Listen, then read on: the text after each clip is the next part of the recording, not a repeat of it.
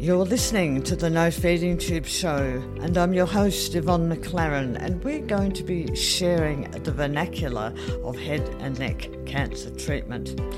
There's a whole new language and life to learn after head and neck cancer treatment, and we'll be cracking open the subtleties of the side effects that treatment affords us as patients. It's the show for patients, carers, and medical practitioners to hear from lived experience and my particular passion food and living your best food life during and after treatment. If you'd like to be part of the community, make sure you subscribe to GAG, the newsletter. But in the meantime, go and grab your favourite beverage or your walking shoes and let's get started.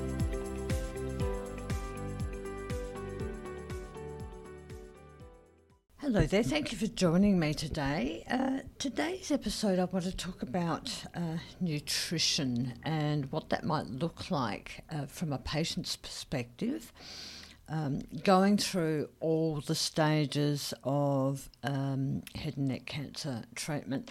Now, I'm going to preface this episode by saying I am not a qualified dietitian. Um, but I did have a peg tube for 15 months. Uh, I am a qualified chef, uh, so I do have some knowledge as to how to manipulate food. Uh, but in this episode, I want to talk about how we communicate nutrition to head and neck ca- cancer patients, and this is based very much on the experience that I had some two years ago, three years ago. Um, I also just want to touch briefly on fresh food versus commercial formula uh, and transitioning, what I call transitioning away from boxed food. In my Mind Food Body program, uh, I talk about basic understanding of nutrition in module one of lesson three.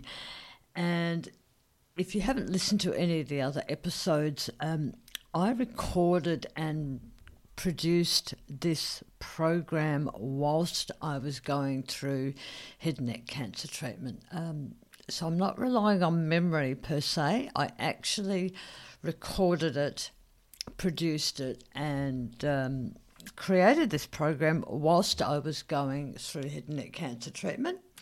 And whilst I was transitioning off my peg tube back to oral eating.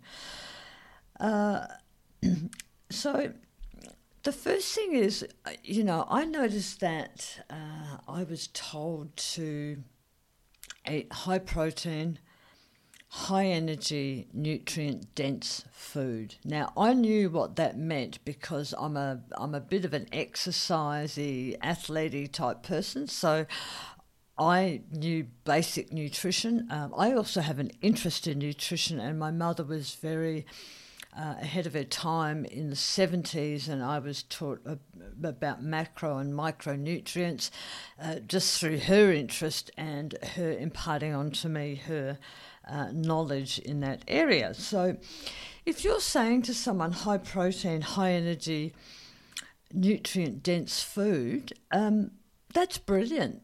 But the trouble is, and even I struggled with it, when you get home to your own kitchen, the hell does that look like? You know, if you're on uh, opioids or you're on a lot of pain medication or you're on your own or you don't have a carer who's necessarily food uh, nutrient savvy, you've got to somehow work out what that might mean. And, you know, easily digestible food, lots of small meals, um, and maintain your weight. Now, that's a lot of information for somebody to take on board, particularly when you get home and there's no one there telling you point by point what to do. In between all this, you're trying to maintain your mouth, look after your teeth, um, deal with trismus and stretching your mouth. How the uh, how on earth are you actually going to get a utensil full of food into your mouth? So that's the sort of things that I documented and I developed in this program was actually making a really clear and point by point way of just trying to get myself through it and hopefully help other people do that. But I think it might be really valuable to um, even if you're a patient, really brush up on your basic knowledge of uh, nutrition. And in my case, as an Australian, as an Aussie, I use the Australian Guide to Healthy Eating, and there's some food groups. Five, you know, make sure you know what the basic food groups are. Whereas once upon a time, you might have sat down to a steak and salad. Lucky, uh, you know, that protein point basis may not be available to you. So, what do you do? How do you interpret that high protein, high energy, nutrient dense food now that you've got changes in food structure, mouth, tongue, teeth, um, whatever it is that's going on with you? And in my case, I couldn't swallow anything, so I had to start from scratch. And I really disliked smoothies. I still dislike smoothies, but I had to learn to create smoothies that covered all those nutrient um, and food groups that I needed to ingest. Uh, and I ended up going down the protein powder pathway.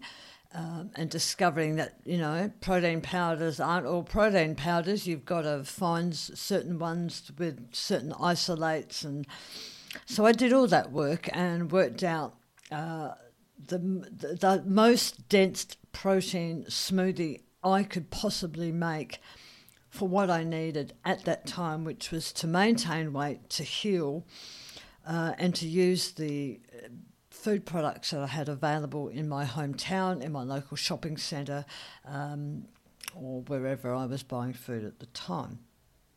Um, and I think uh, at some point you then need to kind of communicate that fine line between oral eating and peg tube feeding. And I know that I was told just uh, eat as much as you can orally until you can't, and then let the peg take over.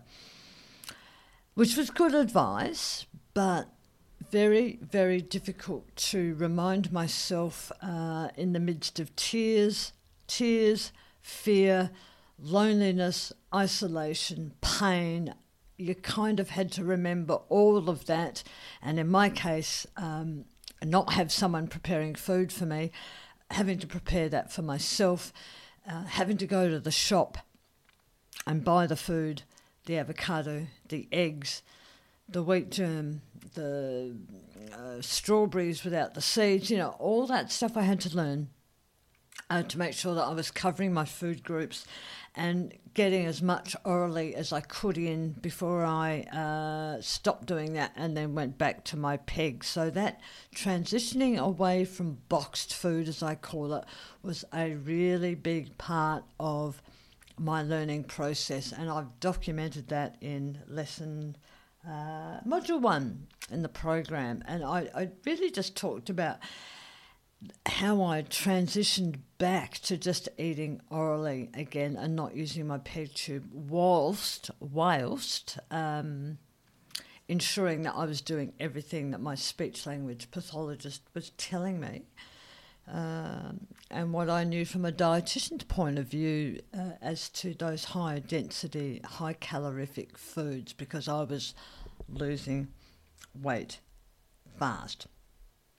Uh, so I I I think if I had my time again, I, I would have enjoyed hearing about getting some more information about the food groups as they apply to Australia or America or Canada or Europe, or they're not that dissimilar. Um, but I think even as an individual, it's worth brushing up on those skills and making sure you understand what proteins are, what carbohydrates are.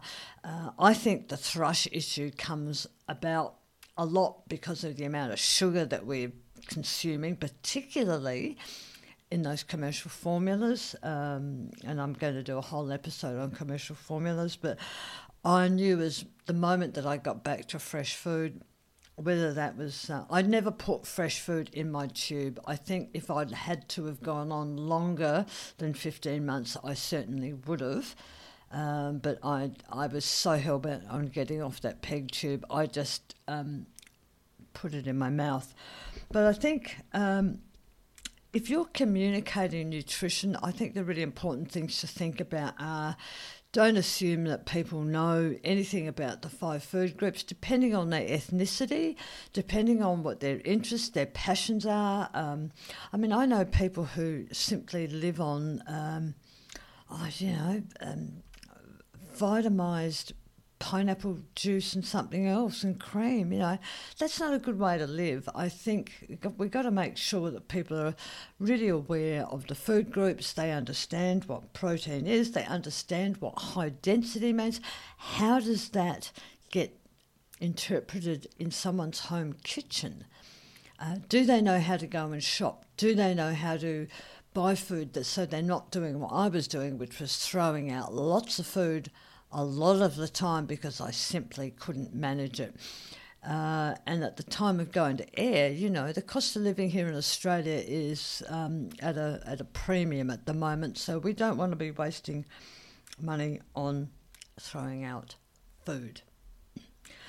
That's today's episode: nutrition, um, and uh, how we communicate that.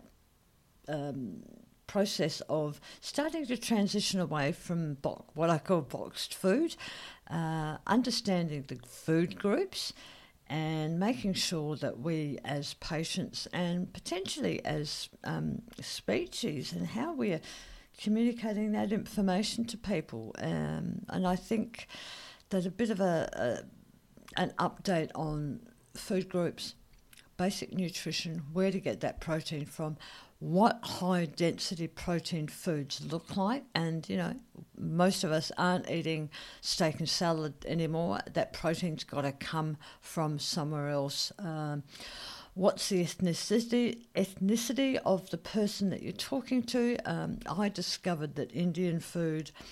Lebanese food, Greek food, uh, all those food groups, dals, those sorts of things, became my go-to. Um, uh, my food, my diet changed uh, dramatically um, as a result of head and neck cancer treatment.